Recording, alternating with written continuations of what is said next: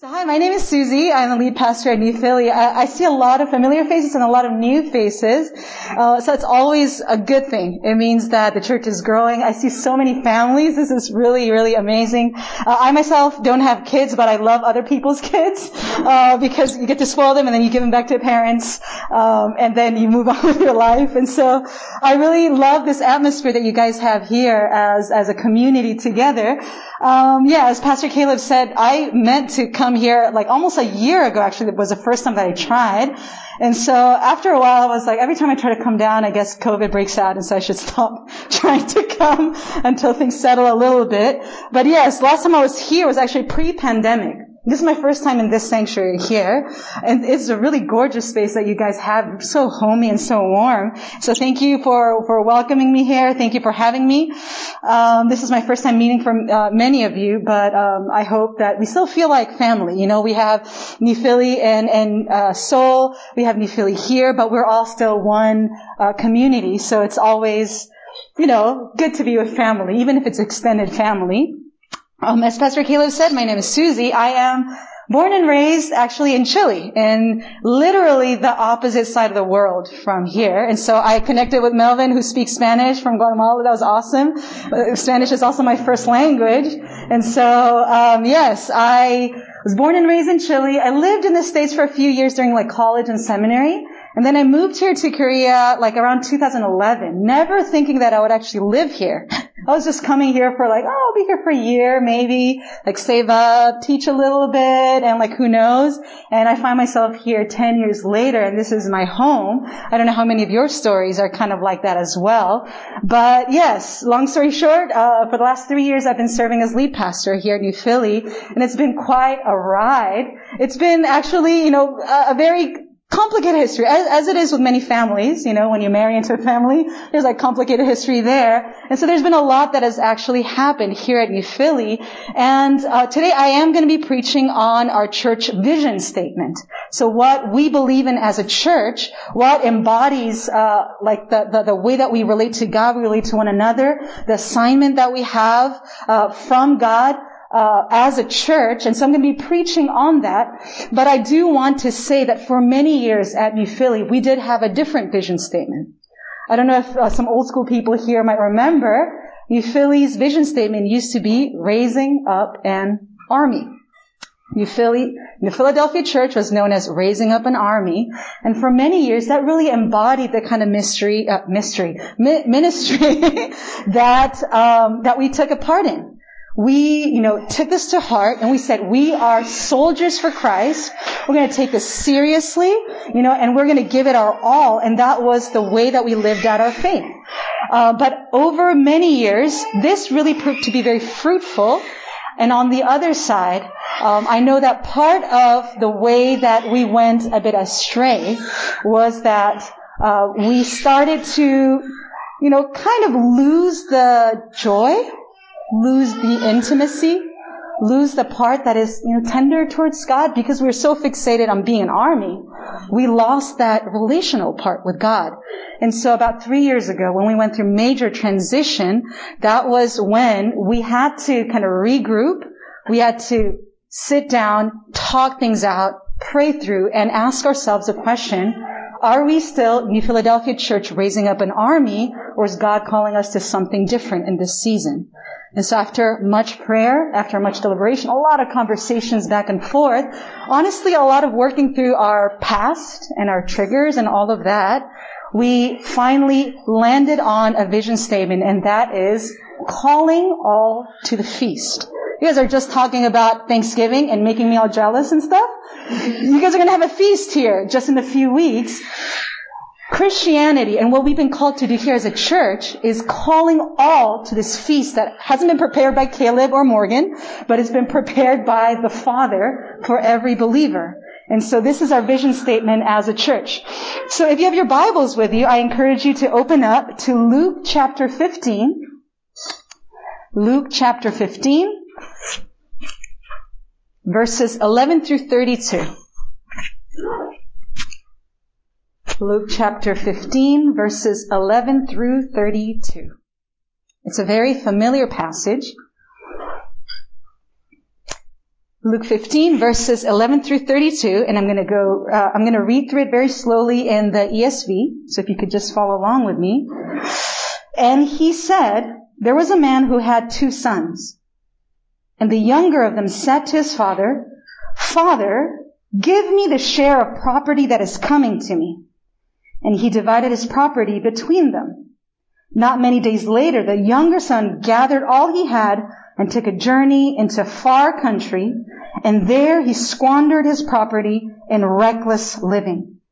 And when he had spent everything, a severe famine arose in that country, and he began to be in need. So he went and hired himself out to one of the citizens of that country, who sent him into his fields to feed pigs. And he was longing to be fed with the pods that the pigs ate, and no one gave him anything. But when he came to himself, he said, how many of my father's hired servants have more than enough bread, but I perish here with hunger? I will arise and go to my father, and I will say to him, Father, I have sinned against heaven and before you. I am no longer worthy to be called your son. Treat me as one of your hired servants. And he arose and came to his father. But while he was still a long way off, the father saw him and felt compassion and ran and embraced him and kissed him. And the son said to him, Father, I've sinned against heaven and before you. I'm no longer worthy to be called your son. But the father said to his servants, bring quickly the best robe and put it on him and put a ring on his hand and shoes on his feet and bring the fatted calf and kill it and let us eat and celebrate for this my son was dead and is alive again. He was lost and is found and they began to celebrate. Now his older son was in the field and as he came and drew near to the house, he heard music and dancing. And he called out to one of the servants and asked what these things meant. And he said to him, your brother has come and your father has killed the fatted calf because he has received him back safe and sound. But he was angry and refused to go in.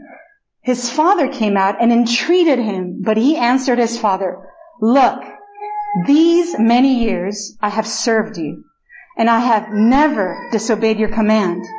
Yet you never gave me a young goat that I might celebrate with my friends. But when the son of yours came, who has devoured your property with prostitutes, you killed the fatted calf for him. And he said to him, Son, you are always with me, and all that is mine is yours.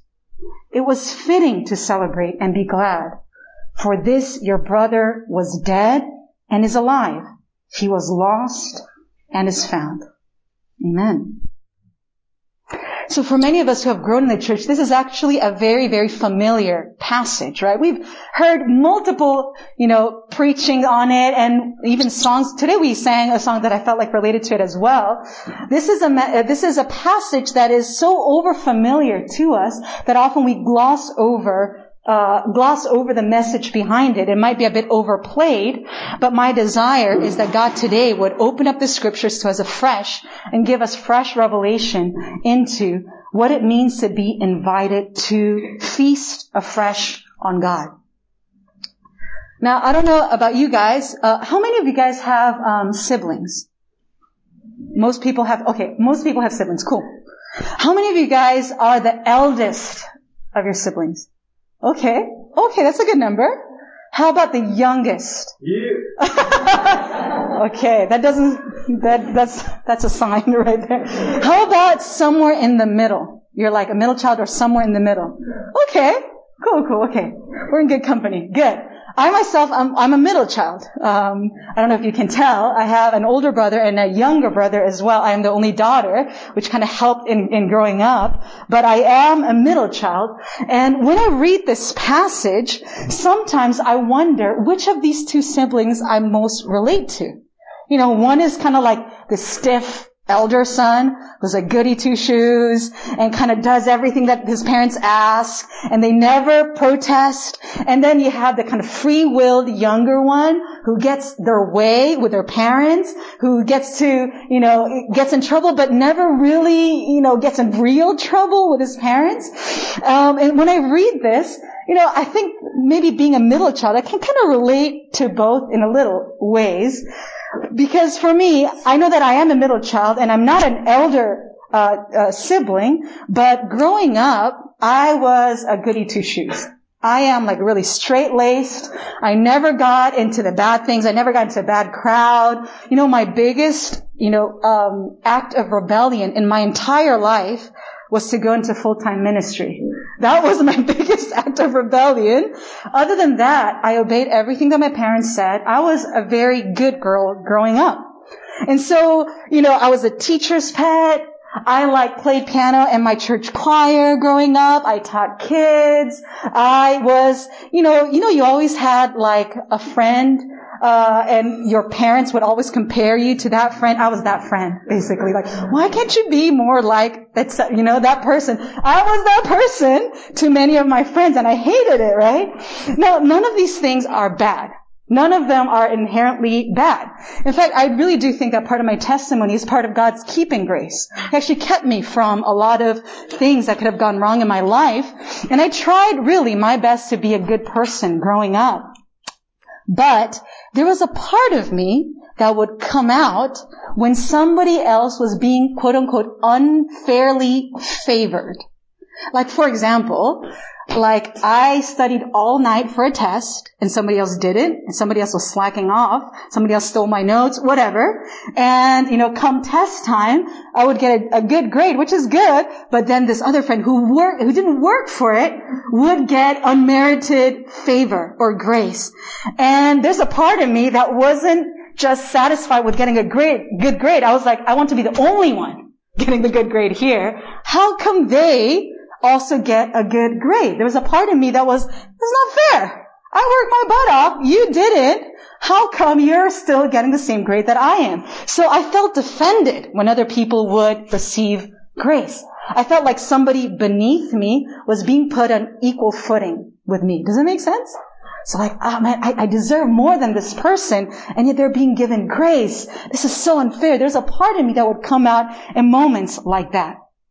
Now, I know that I relate a lot to the elder son, but there are some ways in which I do relate to the younger son as well. Because there's a part in me somewhere deep inside that says good equals boring, right?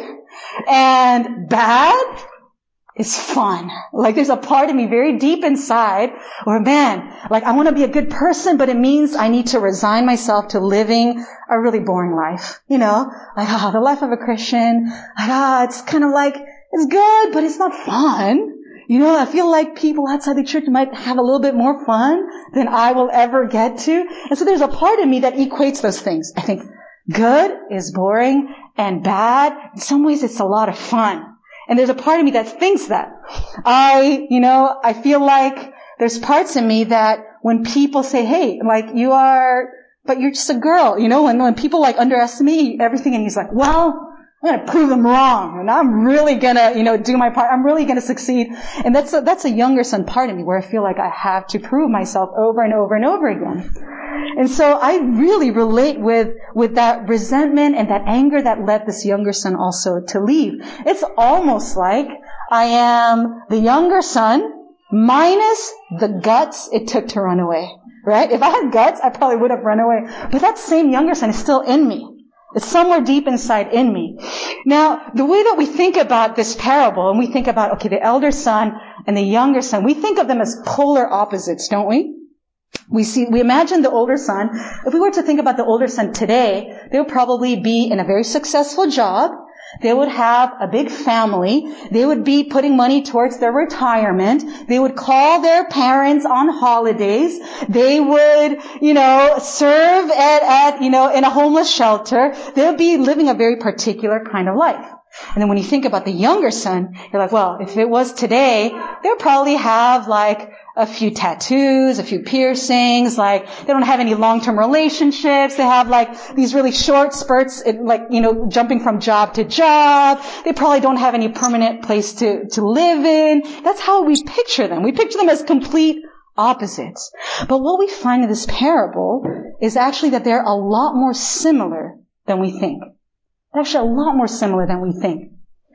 We think of them as like they have nothing to do with each other. I can't believe they're even related, but they're actually a lot more similar than we think. Because as different as they are, here's the truth. They both resented the father. They just acted out in different ways, but they both resented the father.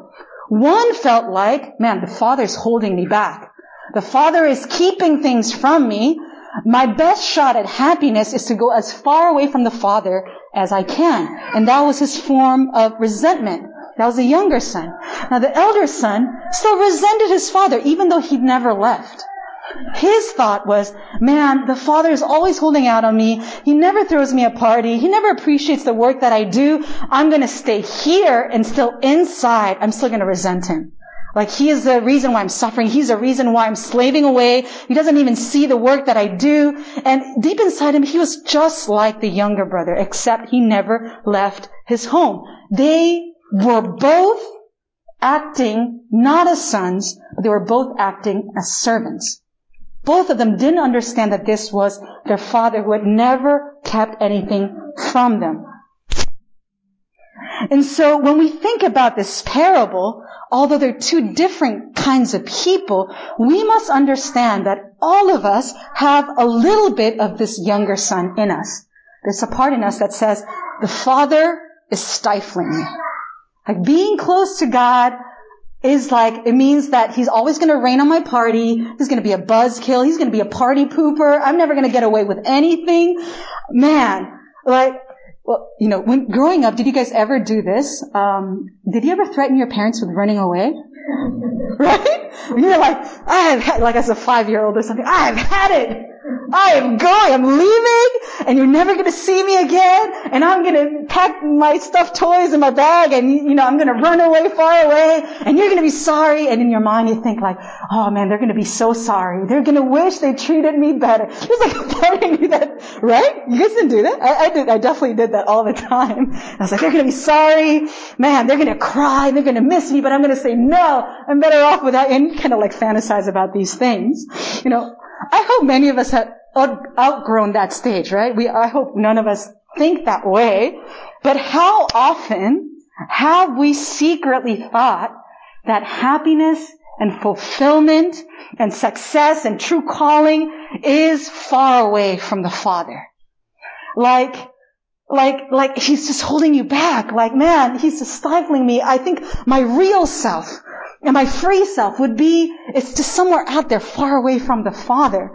And many uh, times, when we've repented before God, it hasn't been because of this realization like, wow, I really sinned. I really messed up hardcore. I need to go back uh, to the Father.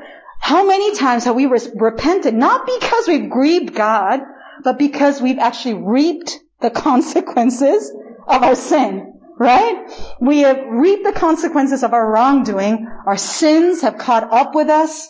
Our lives have gone into a tailspin. And only then we've realized, man, I think I need God. Man, I think I need to go back to where I used to be.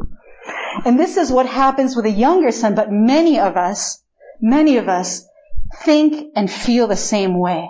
Man, if the younger brother had never, think about this question, if the younger brother had never run out of money, would he ever have gone back to the Father?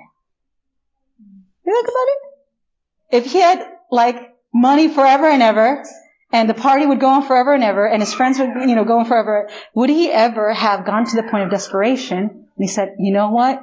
I think I need to go back to the Father. So even this younger son, although we think of him as like truly repentant and all of that, really what brought him back to the Father's house was simply his stomach. He was hungry. It wasn't this true sense of repentance. It was just, oh my gosh, I'm hungry. These pigs are eating better than I am. You know what? it's better off that I just go back there and just say my part and play, you know, play the repentant shtick and then, you know, get admitted back as a servant. At least that's better than being envious of what this pig is eating. And so it wasn't even true repentance that led him back, and yet the Father invited him and welcomed him back. And many of us, although we don't like to admit it, sometimes operate in that same way as well. It's only when our sins have caught up to us. Only when we've reached the end of our rope. Only when we've self-sabotaged and we realize, oh man, like I think I was better off there. I was better off with the Father and only then do we turn. Many of us operate in that way. Now, this is the rebellious son. But in other ways, we are also like the religious son, the, the elder son. This, this is a going to a far off land, quote unquote, in a more subtle way. Because did you know you can actually stay at home, but be in a far off country in your heart? You can actually play the part. You can actually say the things that you're meant to say. Play, you know, this, you know, oh, I'm a good, dutiful son, and yet your heart be just as far away from the father as that younger brother was. It's possible to never run away from home and yet your heart be distant from the Father. You begin to get hard-hearted. You begin to feel used. You begin to feel unappreciated. You begin to feel overlooked. You secretly resent the attention that other troublemakers are getting. And you think they're getting away with it somehow. You begin to just go through the motions and live this life knowing that like you need to play a part and yet your heart is just so distant and so far away. This kind of lostness is just as bad, but much harder to pinpoint, much harder to diagnose than this younger son, rebellious kind of far off heart, because it is so surreptitious, like it's very stuffed inside, very hidden inside. Because for this elder brother, quote unquote, being good wasn't a joy anymore. It had stopped being a joy long time ago. Staying with the father and laboring in the fields, it's not being done out of love. It's the price he has to pay in order for him to get his inheritance someday soon. It is what he begrudgingly does in order to actually get what he wants. He actually wants the very same thing that his brother wants. He's just going about it in a very different manner. He says to his father, you never gave me anything to celebrate with my friends. In that picture, nowhere is the father. Noah's like, can we celebrate together? None of that. It's like, I wanted to use your inheritance for myself. Exact same thing as a younger son telling, give me my inheritance now. It's exact same thing. So slaving away in his father's house was actually a means to an end. It was the price to pay. It was the due diligence that was required for him to get the very same thing he was accusing his younger brother of asking for.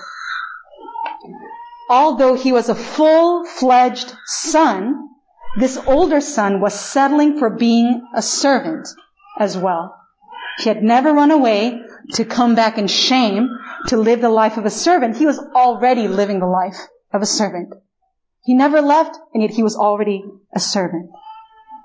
So the things that, you know, it's so easy to pinpoint these things when you're reading it and you're like, oh, this elder son, you know, so hard-hearted. Oh, this younger son, so rebellious. But if we take a close look, we're all like these two sons. We all have this younger rebellious son in us.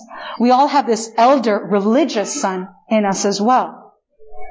But here is the good news. Whether we're the elder son full of resentment or the younger son full of rebellion, we are all nonetheless invited to the Father's table. Isn't it amazing? Both of them rebelled against him in different ways. Both of them insulted him, humiliated him in different ways, and yet they're both invited to the Father's table. The Father says, Son, you're always with me, and all that is mine is yours. He says this to the elder son, and he says this through his actions to the younger son when he puts a robe on him, a ring on his, you know, a ring on his finger, shoes on his feet. He's saying, all that is mine is yours. I'm never holding back anything from you. What kind of father would do that? What kind of father would receive both the rebellious and the religious in this way? When he looks at the younger son, he tells him, all I have is yours. My riches, my name, my authority, my status, all that is mine is yours. And when he goes to the elder son, even when the elder son publicly humiliates him by refusing to come into this party, he says, my son, all that I have is yours. You are my heart. You are my mind. I've never held back from you. My heart is tender towards you. To both his lost sons, he's saying, don't you know this? Have I not made it clear to you? Have I not shown you? Have I not made my heart and my intentions clear? You are my sons. Whether you act out in rebellion or religion, you're both my sons. I've, ne- I've never kept anything from you I've not held anything good back from you. Whether you go off to a far country or stay here but keep your heart distant from me, you are my sons and all I have is yours. All that I have is yours. After the humiliation, all that I have is yours. After, you know, spitting in my face, all that I have is yours still. Man, if we just allow this gospel truth to impact our hearts, I believe that we would live a very different life. We'd be able to let go of these suspicions that the Father's either stifling us or He's holding out on us. We'd be able to uproot joyless service, half-hearted devotion. We'd be able to let go of hard-hearted religious activity that just puffs us up. We'd be able to step out of servanthood and into sonship, what it means to have a good father. We would let go of all these ways that we negotiate with God, all our negotiating, all our jostling, all, all our competition, all our jealousy, all our resentment, all our unforgiveness. We'd be able to let go of all these things and step into the freedom of the gospel. And that is the invitation for us. Because the point of this parable, it isn't, oh, being the younger son type is better. At least he wasn't like stiff and angry and a goody two shoes. And it's also not, well, being the elder brother is so much better. At least he didn't squander half of his father's property and had to come back begging for mercy. That's not the point. The whole point of this parable is all have sinned and fall short of the glory of God. All need God's grace. All need the gospel. We have all sinned and fallen short of the glory of God. There's no exceptions. I, as a pastor, I'm no exception. I still need the grace of God, for sure, every day. My title doesn't exempt me from this. It's not just something that I needed back when I got saved. I need God's grace today. I need His welcoming in today. I need to turn back to Him today. We all deserve to be stripped of our family title, our family robes, our family ring, and we all deserve to be left outside, starving, reaping the consequences of our actions. We have all used the Father and, and offended the Father and publicly humiliated the Father, yet God in His mercy washed us of our sins, whether it be sins of religion or sins, sins of rebellion. He restored us into right relationship and He Himself bore the full brunt of the cost of the offense. And instead of giving us as our sins deserve, He not only killed the fatted calf for us, you guys know that, right? He gave up His very own Son for us. It wasn't this animal that he was sacrificing to celebrate the coming back of this wayward son. He killed his very own son to bring us back home. He gave up his one and only son, Jesus Christ, that we, you and I, would be restored. And the feast that awaits for us, both the rebellious and the religious, it isn't, uh, it isn't just a formality. It's the Father's way of celebrating that those who were dead are now alive. Those who were lost are now found. Those who are blind, they now can see. This is the feast that the Father has prepared for us. We didn't lift a finger to prepare for this feast. It was the Father. And one day, not too long from now, at the very end of our days, after a long journey towards the Father, we will one day sit at the Father's table. We will sit at the marriage supper of the Lamb that Revelation talks about, where there will be great rejoicing as we, God's sons and God's daughters, we reach our final destination. This is where we're all headed. This is our destiny. You and I. This is our destiny. We are headed to a celebration. We are headed to a feast. And so at New Philly, our church vision statement, once again, is calling all to the feast. It starts with us, right? Calling all to the feast. Now, I'm going to lay out just three different things that that that um, that phrase encapsulates. I hope you can remember it. It's actually very easy. Great commandment, great commission, and great return. Those are three things, three aspects. Great commandment, great commission, and great return. Great commandment. Love the Lord your God with all your heart, soul, mind, and strength. Love your neighbor as yourself. Great commandment. Go now to the nations. Go now, make disciples in the name of the Father, Son, and Holy Spirit. That's the great commandment. The great return. This is the return that we're all looking forward to as sons and daughters of God. Great commandment, great commission, and great return. Let me translate this into quote unquote feasting terms, right? We feast on God together.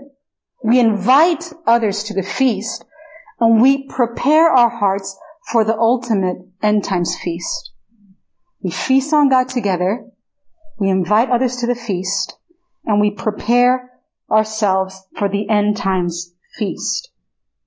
When we talk about feasting on God together, this is my absolute, like, down to the core conviction. I cannot stay faithful to God all the days of my life unless I'm feasting on Him. I don't have the willpower it takes to not deny God the moment things get hard if I am not enjoying Him. If there isn't a living, breathing relationship with Him. We are not called to be just followers of the We're called to be friends of God. We're called to be the beloved. We're called to have a living, breathing relationship. We're not relating to an idea or a philosophy or a do's and don'ts list. We're relating to a person. And we need to learn to enjoy this relationship that we're called into by God. It's this idea of feasting, of enjoying, of savoring our relationship with God. If there isn't that, I'm telling you, at best, your spiritual walk with the Lord will be short-lived. At best. You're going to try your hardest. But then the moment things get hard, the moment things get routine, the moment things get busy, you're gonna ditch. And I know that because no one has that kind of self-discipline. No one. You know, when you think about, you're trying to not, imagine you're trying to diet, okay? And everything in your heart is like, I love pizza. Like, pizza is just a thing of, like, it's, it's, it's the best thing ever. It just melts in your mouth, and when there's good cheese and crust and the pepper, everybody wants pizza right now, right? I think I want pizza. But if everything in your heart's like, I love pizza, there's no way I'm giving up pizza, there's no way that you're gonna let go of those things that you enjoy in order to embrace something that you don't. You have to learn to love salad. That's the only way out. You have to learn to love salad. If it's this like, oh man, I hate salad every day eating this salad, I, you have to learn to love salad. That's the only sustainable way for you to stay off of pizza. There's no other way. You don't have the self-discipline it takes to go on forever that way. There's gonna be one day when you're like, I've had it! I hate salad! I'm gonna have a pizza today. And you're gonna have two pies of pizza, like two whole puns to yourself. You're gonna explode because that desire was never You uproot it from you. It was never replaced by a different kind of love. And in the same way, when we live this life and the glories and enjoyment of sin is just so beckoning, it's like so tempting, there's no way for you to resist that unless you learn to enjoy your relationship with God. There's no other way. You have to learn to, obviously the love of God is much better than salad. I don't really love salad very much myself. But unless we learn to love God more than we love sin, there is no way we're going to be able to walk with Him for the rest of our lives. There's just no way. And so we as Christians, we need to learn how to feast on God. It's not just a matter of obeying Him. Obedience, it will rise naturally out of a love and devotion for God. If you have a spouse, you know, you don't love doing the dishes. Nobody wakes up in the morning and is like, wow, I just can't wait to do the dish. You love your spouse. That's the only thing that brings you to that kitchen and you clean those dishes.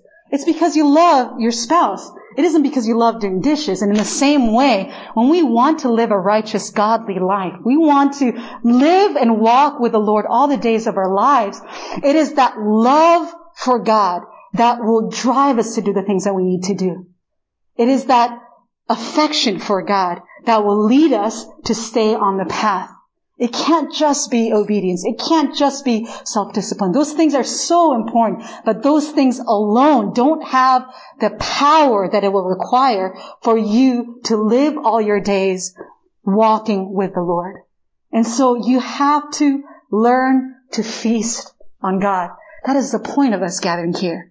When we worship together, it isn't like, oh, I'm going to sing some well-known songs and just look at the lyrics. It is this invitation. Come sing, rejoice, testify that God is good. It is an invitation to feast on God, and that is why we worship. If you hadn't shown up to, I know that this is a little bit controversial. If you hadn't shown up to church today, you know that you'll be just as saved. You know that, right? You're just as saved. Right? Yeah? Coming to you being here at this time at 304 412 p.m. on a Sunday it this is not what saves you. You know that right? This is not making you holier. You know that. The reason why we come here is because of what God has done in our lives we have to celebrate. We have to come together. We have to commune around the word. We have to testify to what God has done. We have to grow spiritually. All these things come out of what he's already done and what enjoyment and what relationship we have with God already. So that is what it means to feast on God. Now, second part, inviting others to the feast, we are commissioned. Imagine you love this restaurant. I'm going to keep going with these food um, analogies because it's great. Imagine you love this restaurant. You don't need somebody to like force you to tell other people about it. You take out your phone, you're like Insta story right away. You know, like you blast it for the whole world to see. This is an amazing place. You have to try it. Oh my gosh, you're missing out if you've never gone. We have no problem talking to other people about those things. If we follow a sports team, we're like, oh my gosh, like the, I don't know, I'm not really into sports. The Warriors, they're like amazing. Like, man, this season, blah, blah, blah. I obviously don't know anything about sports, but, you know, when you love a sports team, you don't need somebody to be like, come on, can you talk to me about the Warriors again? Nobody has to, you know, force you to do that. You will, like people will have to get you to shut up about it, right? When you, there's something that you have deep convictions about, nobody has to force you to talk to them about it. You're like, you're coming with me to watch the game. You're coming with me to try this food. And everything in you will just burst out and say, I have to invite others into this. It's the same thing with faith. Inviting others to the feast, it shouldn't feel like, ah, oh, man, I guess I have to talk to somebody about Jesus this week. Like it shouldn't have to, it shouldn't have to be that way. It shouldn't have to be like, ah, oh, I guess I have to, you know, whatever, like, oh, this person that might benefit from coming out to church. It shouldn't have to be that way if God has truly done a profound and permanent work in our lives, everything in you should be like, just like I am like, you have to try this place, you have to come watch this game. Everything in you should be like, you have to try God. Like, you have to see what He's able to do in you. Are you hopeless? Uh, are you, as your marriage going through trouble? You know, are you facing workplace issues? Like, you have to, you have to come to God. You have to try this. Everything in us will invite others to the feast. So that's the second part. This is part of the joy that we get to partake in. we go out and we bring others to the same feast that we are partaking in. Now, if we don't enjoy this feast, obviously, there's going to be nothing, nothing in us that will want to bring others into it. But yes, we, in, we feast on God, we invite others to the feast. And the third part, we are preparing for this end times feast. So did you know there's an actual feast that we're preparing for? That's according to Revelation. There's an actual feast, an actual moment of coming home.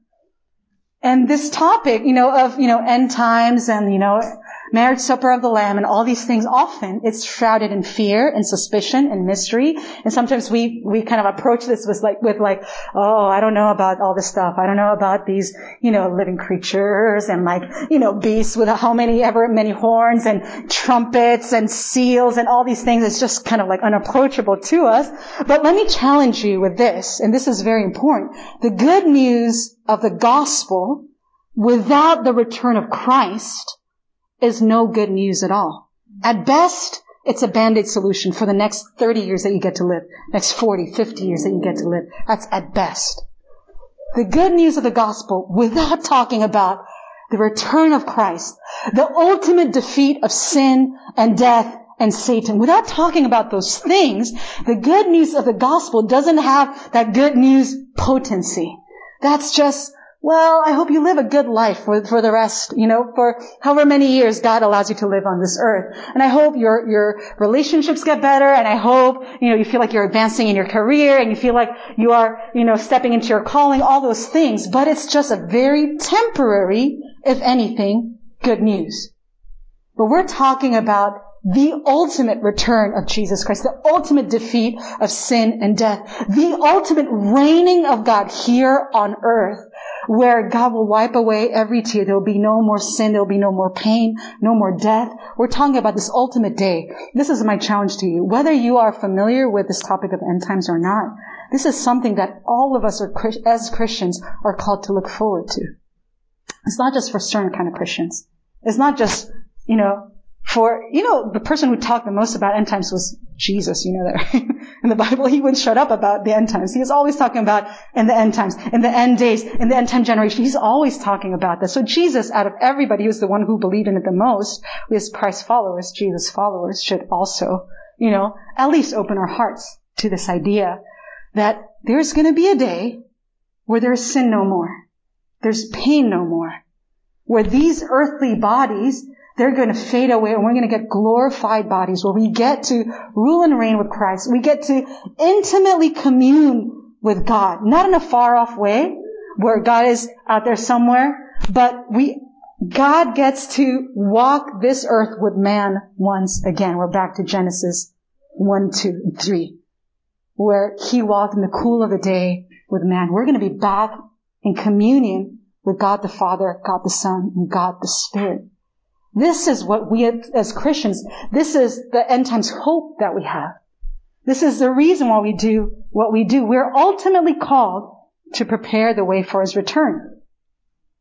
There's an end times family feast that is expressed in Revelation 19:7, where all of history is culminating towards this wedding supper of the Lamb. And there's a sense of urgency and purpose to how we live. There's a sense of deliberation in how we conduct our lives. There's a call for us to be prepared and waiting with lamps filled with oil like the wise virgins, called to steward the talents that have been given to us that we'll have to bear account on that day. This is all part of what it means to walk with the Lord. So this is our calling and this is our vision and this is our purpose as a church. The great commandment, love God, love one another, the Great Commission, invite others to this feast, and the Great Return. This is what we're all looking forward to. In all of history is going to culminate in this. Our calling as a church is to feast on God together, to invite others to the feast, and to prepare and look forward to, to set our hopes on this end times feast. We are calling all to the feast, all who will have ears to hear, all who are desperate to find a hope and a future, all who are poor in spirit, all who find themselves bankrupt in their sins and their addictions, all who have lost the joy of living with the Father, all who have reached the end of their rope, and don't know where to turn to. And this is a call for all of us, whether we've lived a life of rebellion like the younger son or religion like the elder son. We are all called to prepare for this feast. This should bring us all to our knees in humility and thanksgiving. This is something that we did not earn in any way. We did not deserve in any way, and God has so freely given. That is the gospel. It should liberate us of our arrogance, our self-dependency, our comparison. It should free us from all those things. It should help us let go of the, all the small ways in which we try to save our own selves, all the small ways in which we try to justify ourselves, all the ways that we try to fix and cleanse ourselves outside of the gospel, to free us from all that and call us and lead us into gospel freedom. To come into the kingdom of heaven as a child, empty handed, to receive the goodness of a generous father. So I don't know if you guys do this here, but I'm going to ask the praise team to come back up. Do you guys do that here? Yes? Okay, cool. I'm going to ask the praise team to come back up. I want to lead us into just a time of reflection and prayer for today. I know I can, you know, I can say all these things, but really there's not going to be, you know, any transformation unless the Holy Spirit is behind it. Unless God is speaking to you. Unless His Word is cleansing and transforming you today. And so, I'm just going to ask, you know, the praise team to just, you know, play for us. And I'm going to invite all of us in the room, if you're able to, to just close your eyes. Close your eyes for a few minutes. And we're going to have a time to come before the Lord. I'm going to lead us through a few questions that I want you to bring before God. And just simply ask Him to search your heart, to highlight maybe different areas that we need to invite Him into. Ask the Holy Spirit to give us a renewed heart and to bring gospel transformation.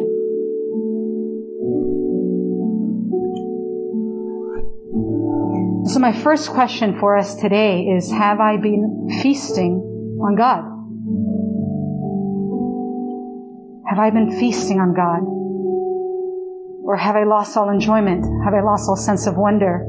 Have I lost all sense of closeness, of fascination? Do I need a new revelation of who He is? Do I need to make space to hear His voice again? Do I need a fresh encounter with His Word again? Have I been feasting on God or am I missing out on something? If you've been feeling dry, this means you. If you've been feeling like all of this is overly familiar, all of this is routine, this means you. This is an invitation that the Holy Spirit has for you today to fix your eyes on God, His goodness, his grace, His compassion, His patience, His justice, His glory, to fix your eyes on Him and to allow your heart to feast on who He is.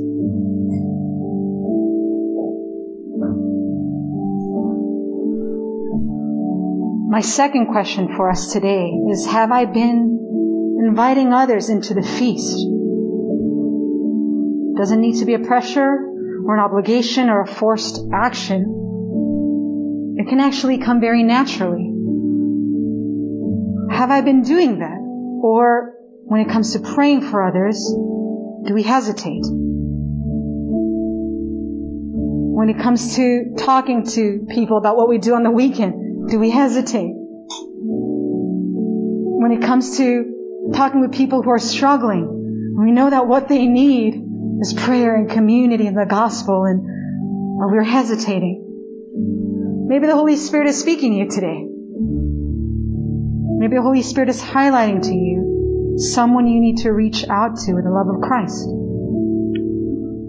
Maybe God is speaking to you today about someone who's struggling with depression, struggling with loneliness, struggling with hopelessness. And what they need is not a quick fix. They need somebody to embody the love of Christ and be there for them at this time.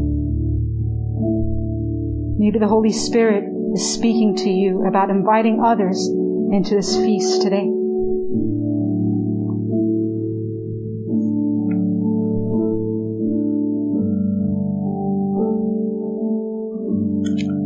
My last question for us today is, am I only living for this life, these 80 or 90 years here on earth, or do I have a vision for this ultimate feast upon Jesus' return?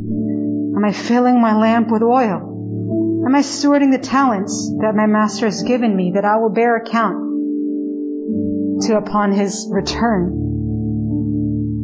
Am I looking forward to something that is not of this world, that is not even in this lifetime, but something that is greater?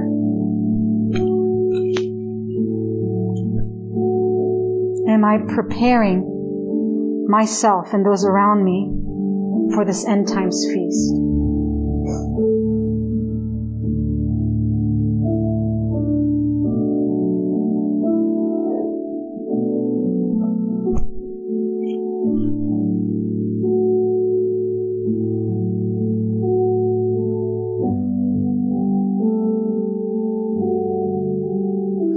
I'm just going to pray for us today. Father, we say that we hear your invitation and your call to us today. We hear the invitation to come and feast. We hear the invitation to come and share. We hear the invitation to come and prepare. We hear this invitation from the Father today. I pray, God, that if we've been feeling far from you, if we've been needing breakthrough, if there's been disappointment or disillusionment or hurt that has kept us from you, God, that you would open up our hearts to you once again. We don't want to live far off from the Father. We don't want to harden our hearts before you, God. Would you do a new work in us? Would you do something fresh in us? If we haven't heard your voice in a long time, God, would you speak to us? Would you open up our ears that we would hear your voice? If we haven't felt you for a long time, God, would you soften our hearts? Would you help us feel?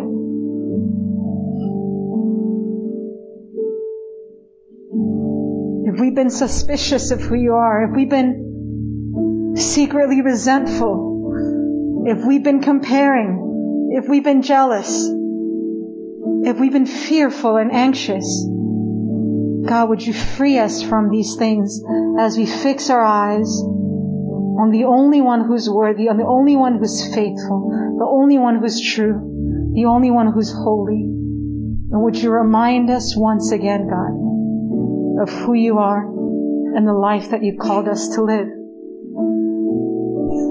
And we know none of this is easy because we need the Holy Spirit to be at work in our lives. We need the Holy Spirit to uproot these things from our hearts. We need the Holy Spirit to shine His light on different blind spots that we have. We need the Holy Spirit to do in us the transformation, God, that we cannot do in our own with our own strategies and with our own efforts. We need the Holy Spirit to do this gospel work, gospel transformation in our lives. Would you renew our minds? Would you restore our hearts? Would you lead us into a life that is worthy of the calling that you've set before us, God?